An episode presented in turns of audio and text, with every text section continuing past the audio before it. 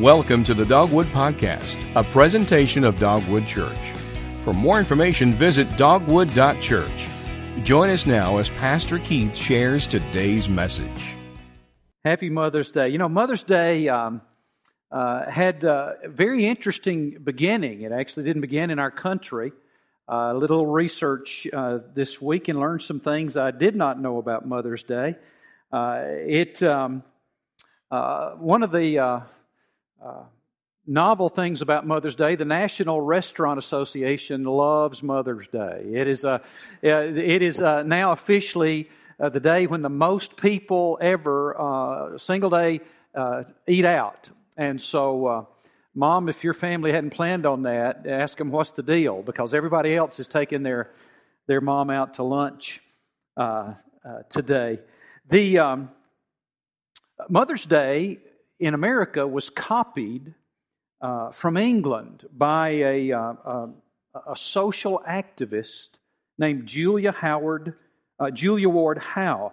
Uh, this was right after the Civil War, American Civil War, and it was a peace movement. Actually, it was a uh, an anti-war movement.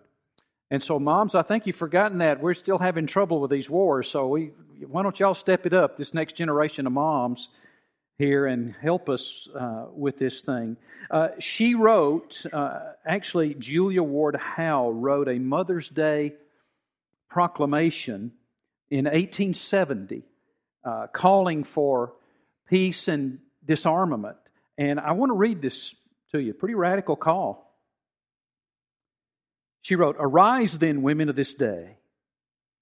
Arise, all women who have hearts, whether your baptism be of water or of tears, say firmly, we will not have questions answered by irrelevant agencies. Our husbands will not come to us reeking with carnage for caresses and applause. Our son shall not be taken from us to unlearn all that we have been able to teach them of charity, mercy, and patience. We, the women of one country, will be too tender toward those of another country to allow our sons to be trained to injure theirs. Hmm, what a statement. From the voice of a devastated earth, a voice goes up, our own. It says, Disarm. The sword of a murder is not in the balance of justice. Blood does not wipe our dishonor away, nor does violence indicate possession. As men have often forsaken the plow and the anvil at the summons of war, let women now leave all that may be left of home for a great and earnest day of council. Let them meet first as women to bewail and commemorate the dead. Let them solemnly take counsel with each other as to the means whereby the great human family can live in peace, each bearing, after his own time, the sacred imprint, not of Caesar, but of God.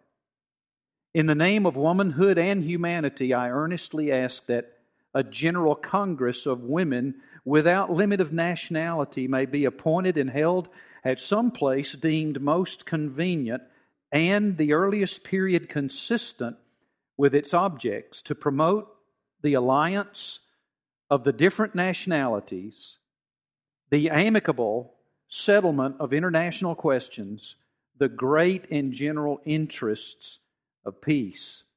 Wow. Happy Mother's Day. I mean, she was intent here. Now, she failed to gather that meeting. That meeting never took place. Uh, her idea was, was influenced by a uh, lady a, a, couple of uh, decades earlier named Ann Jarvis. She was a young Appalachian wife and mother, homemaker, who in, in 1858 uh, attempted to improve sanitation uh, through what was called Mother's Work Days. I think almost every day is Mother's Work Day, but she these were kind of special in that um, uh, throughout, starting in 58 and, and, on through the American Civil War, she promoted uh, these days in hopes of improving sanitary conditions for both sides of the, uh, of the American Civil War. Let's see what else was interesting here. In 1868, after the war, she began efforts uh, rallied around Mother's Day to bring reconciliation between uh, Union and Confederate neighbors all through uh, Appalachia. In the um, when she died, Ann Jarvis, her daughter Anna Jarvis, kind of picked up the crusade uh, to, and, and desired to found a memorial day for, for women. And so she led the first official celebration of Mother's Day in uh, Grafton, West Virginia. Got any West Virginia natives in here? Got a few? Got anybody know where? anyone ever been to Grafton? Uh huh. You know what's there? The the um, the International Mother's Day Shrine is in Grafton, West Virginia. That's where it was observed first time.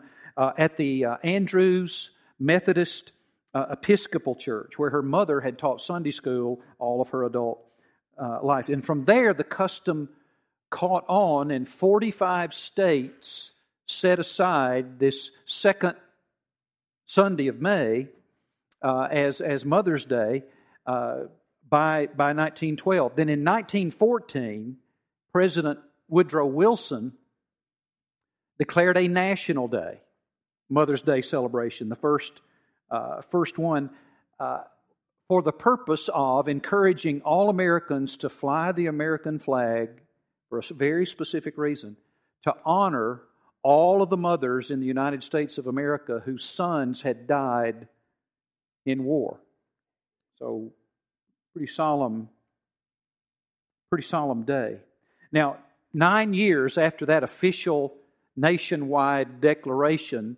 The, the holiday, you know, was infected with the good old American way. We commercialized it to the point that Anna Jarvis and her family spent the rest of their life and their entire fortune battling against the commercialization of Mother's Day, and they died in poverty.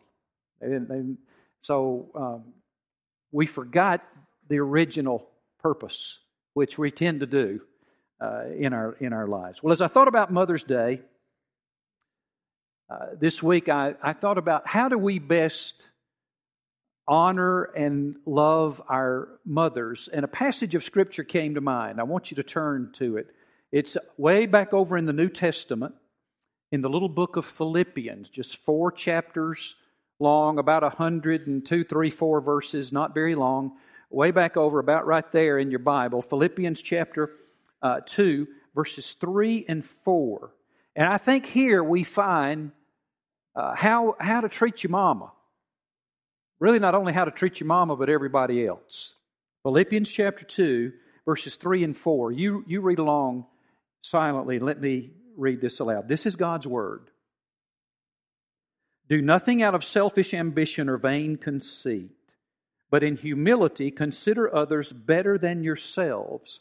Each of you should look not only to your own interests, but also to the interests of others. Most mothers live this verse already. Uh, I think the rest of us need some help here. And so let's, let's ask God to help us. Most of us in this room are already Christians, already followers of Jesus. Uh, this is what we're about to see is the kind of, of work that God the Holy Spirit will do in our hearts as we rightly understand and rightly follow the Lord Jesus. He will turn us into the kind of people who naturally, from the inside out, begin to behave more and more like this. Like these verses describe, not only toward our moms, but toward everyone else. For those of you who are not yet followers of Christ, again, this will be an opportunity for us to pull back the curtain in the family of God and let you peek over into uh, the scriptures and see what Christ might do in your heart should you decide to commit your life to Him. Uh, you may be wondering, I don't, I don't know if I commit my life to Christ, what's He going to do to me? This is what He'll do to you. He'll turn you into this kind of person. And so let's take let's take a look at this. We find here the Apostle Paul writing, inspired by God's Holy Spirit, writing to the Christians in the church uh, in, uh, of the Roman colony called Philippi back in the first century. And he wrote to them, uh, telling them uh, the way to be encouraged as a church, to have comfort as a church, the way to experience real community and unity and compassion uh, as a church family, the way to have joy and purpose in their own lives. Uh, he, he said the way to do this was to consider others better than themselves, not to look out only for their own interests, but also for the interests uh, of others. Now, uh, you might be saying, well, Pastor, uh, are you saying that I should just not, I should just totally give up on myself and serve other people? Well, kind of, but not, not totally. Uh, let me uh, walk through this passage with you and uh, let's see what it says. Let's take a look at verse 3. Here's how to treat your mama and everybody else. Here's what he says first. Jot this down in your note sheet there. First of all, take no actions in your life out of a divisive spirit. Take no actions in your life with a motive of, of, uh, of faction or division, or uh, you could call it group selfishness. He says in verse 3 do nothing out of selfish ambition. This is a phrase uh, that did not so much speak of individuals as it spoke of groups in the church. Now, uh, he's not talking to the greater culture here, and uh, he's not, uh, you know, in our in our our country is terribly divided. Here we are in this highly charged political season, and we're more divided than ever. That's another sermon for another time. He's not specific, speaking to the culture, he's speaking to a church family. So, Christians, he's, he's speaking to you and me. He, so, evidently, there were divisions in the church at Philippi. Uh, there's, uh, they, it was, they had some us and them kind of things going on. One church I served, I walked into a room to visit with a man who'd asked for a meeting. And he said, What are y'all doing up there at that church? Well, he was a member of the church. You know, and any time a conversation in my life, JB, begins with y'all up there, it, mm, it's going south. It's not, it's not good. There's division. And I said, Wait a minute, who, what, what's this y'all up there? It's we. It's we. Well, imagine a church having conflict. Who ever heard of such a thing? But evidently, in the church at Philippi, they had some divisions, and there were some actions being taken to, we want to get what we want, you know, us and them kind of thing. Uh, Paul, inspired by God's Spirit, first of all says, do nothing out of group selfishness. Do nothing out of group selfishness. Do nothing. And so, for you and me, as it relates to individuals uh, helping people, he's saying, uh, don't treat other people that way. Take no actions out of a divisive spirit. Second, if you want to know how to best treat your mama and everybody else, write this down. Don't live to impress others. Don't live to impress others. He says in verse 3 do nothing out of vain conceit. Vain conceit. Now, this term vain conceit describes someone who, uh, it's, it's very specific. It speaks of someone who seeks to elevate their own position by consistently putting down the other people around them.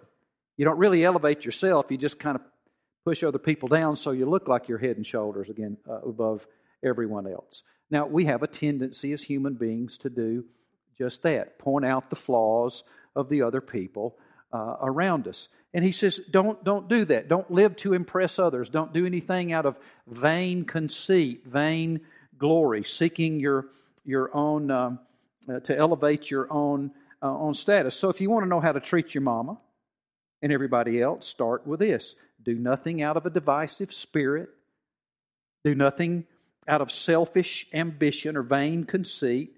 And third, he says, humble yourself. Humble yourself. Verse uh, 3 says to do this in humility. In humility. Now, this is the opposite of being self serving, it's the opposite of being uh, boastful or arrogant or, or uh, uh, selfishly prideful. Uh, it is the, uh, it doesn't mean, humility from the Christian sense does not mean that you think less of yourself. It, you've heard me say this before. It means that you think of yourself less and you think of others uh, more often. Now, that's our fundamental problem, isn't it? We are self centered. We, we show up that way. Uh, and so to humble ourselves means that we intentionally choose to think of others. We think of ourselves less rather than, than more. In fact, truth of the matter is, you can best get what you need in life if you help everybody else get what they need in life. If you make that your, your aim. And so, if you want to know how to treat your mama, do nothing out of a divisive spirit, do nothing out of vain conceit, don't seek to impress others. Humble yourself, think of yourself less. And number four, consider other people more important than you. Look at verse 3 again. Consider others better than yourselves. That better means as more important. Well, what, what might that look like? Well, what, what do you think about how you treat people that you consider to be important? Students, when you're at school, you know, there's, there's the people over there at that table who you think are the important people. Uh, and you'd like to be in with them, or, or, or at work, or in, you know, in, in your neighborhood or wherever you live, work, and play, the people that you consider to be important. You'd like for them to know you. You'd like to, to, to be accepted by them. How do you treat people that you believe to be more important than you? Well, you treat them, you're kind to them, uh, you're polite, you, you, you behave in, in, with good manners toward them. You know, Manners uh, get a, a, a, wrongful slap in our culture. There's a little kid's book written uh, years and years and years ago uh, that, uh, if, to my generation, and the title of the book was Manners Make You Nice to Know. Manners make you nice to know. Uh, bad manners make you not nice to know, if you're wondering. And so, uh, how do you treat people who are you consider to be more important? Well, you, you're polite to them. You're kind to them. You defer to them. You treat them even better than you would want to be treated. Well, then do that to your mama. Do that with your mom and, and, and everybody else. So take no actions out of a divisive spirit. Don't seek to live to impress other people. Uh, do humble yourself. Do consider others to be more important than you because that's the way God says it, and it works best. And number five, don't just live for your own interests. Look at verse 4. Each of you should look not only to your own interests, and notice here that he's not saying you shouldn't look out for your interest at all. I mean, that's, but that's not our problem, is it? Again, we are self centered. We naturally keep the porch swept clean in front of our own front door. We get up thinking about our, ourselves. Our favorite radio station is WIIFM. What's in it for me? Uh, we, we, uh, we promote ourselves. We go to assertiveness training. Uh, you know, we focus on self esteem. We, um, our favorite song is Toby Keith's song, I Want to Talk About Me. Uh, we, we naturally look out after our own interest. But so he's he's saying something here that is quite countercultural. I mean, he's saying if you want to, if you really want to have what you need in life, then you focus on making sure that everyone else has what they need in life, and you work toward their interest. Don't look out only for your own interest. If you want the best way to treat your mama, you treat her that way. You focus on what's best for her.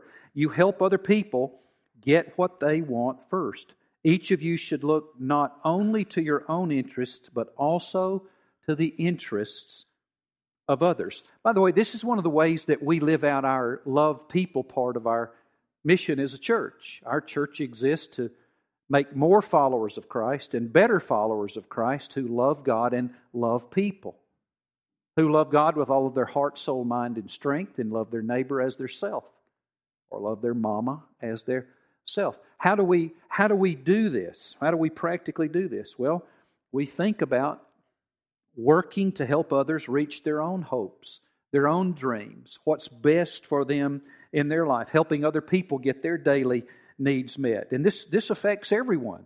This affects where we live, our spouse, our children, uh, our neighbors. It affects where we work, our boss, our, our fellow employees, our associates, our customers. Uh, it affects where we worship, our Dogwood Church family. Uh, it affects everyone.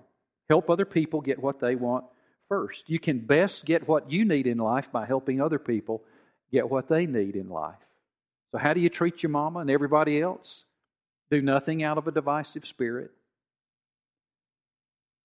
Do nothing out of vain glory or vain conceit or to impress others. Don't live to impress others. Humble yourself. Consider others more important than you are uh, to yourself. Don't just live for your own interest, but also for the interest of others. Now, this is God's genius plan.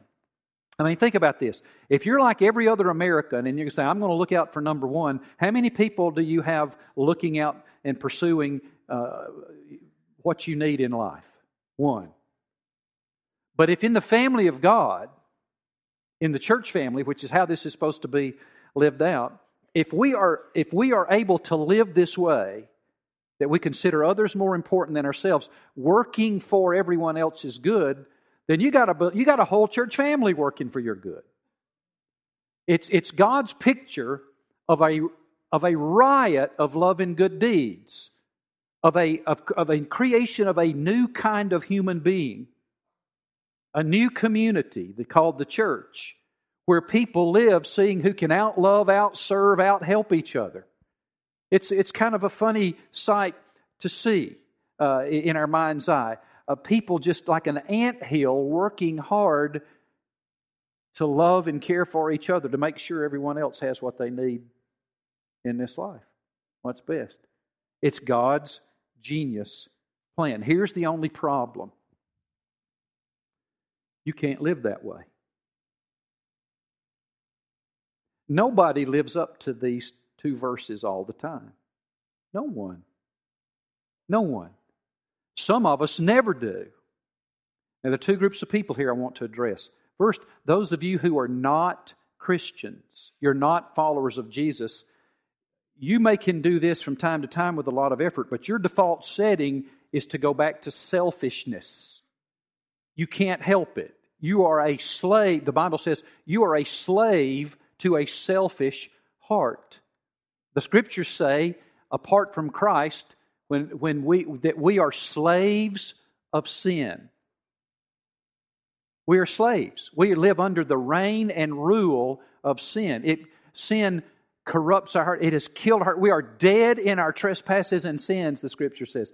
You have a dead heart, dead to a relationship with God, dead to the life giving relationship with God's Spirit and you that's why and you don't work right. You don't think just right. You don't act just right. You don't we can't love other people just right. We we keep messing up. We keep bumping our heads on the same rock. What you need is a heart transplant. And the scriptures say that when we turn from our self-centeredness admit our sin and turn to the lord jesus christ and put our active trust in him and what he accomplished when he died on the cross for our sin, because of our sin, in our place. And surrender to Him as Lord of our life, that He does a lot of things. Here are some of them. That He creates in us a clean heart. He uh, the, the theological term is regeneration. He regenerates our heart. It's not that He fixes the old one, He gives us a new one. The, the, the prophet in the Old Testament said, He takes out of us a heart of stone and puts into us a heart of flesh. In other words, he takes, our, he takes our old hard, dead heart out and gives us a big old soft heart that is in right relationship with him, and he places in us his own Holy Spirit and begins to transform us from the inside out. What scriptures mean in this same little book a few verses later in Philippians 2, about verses 11 and 12, where he said, For it is God who is at work in you, both to desire and to do what pleases him. He, he, put, he, he, cha- he, he changes us from the inside out and he begins to turn us, and it's not, it's not complete.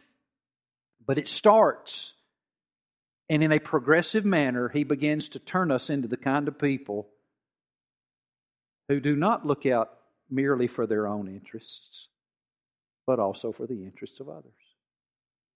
Uh, we, we, find, we find that we naturally begin to love God with all of our heart, soul, mind, and strength, and love our neighbor as ourselves. Your next step is to repent of your sin, place your faith in Jesus, and surrender to Him as Lord of your life. But you know, those of us who are believers, which are the majority of us still in this room, our problem is that we forget this. We forget the gospel from time to time. And we begin to live in our own power. We just ignore Christ. We forget, we forget that it is life in Christ that matters.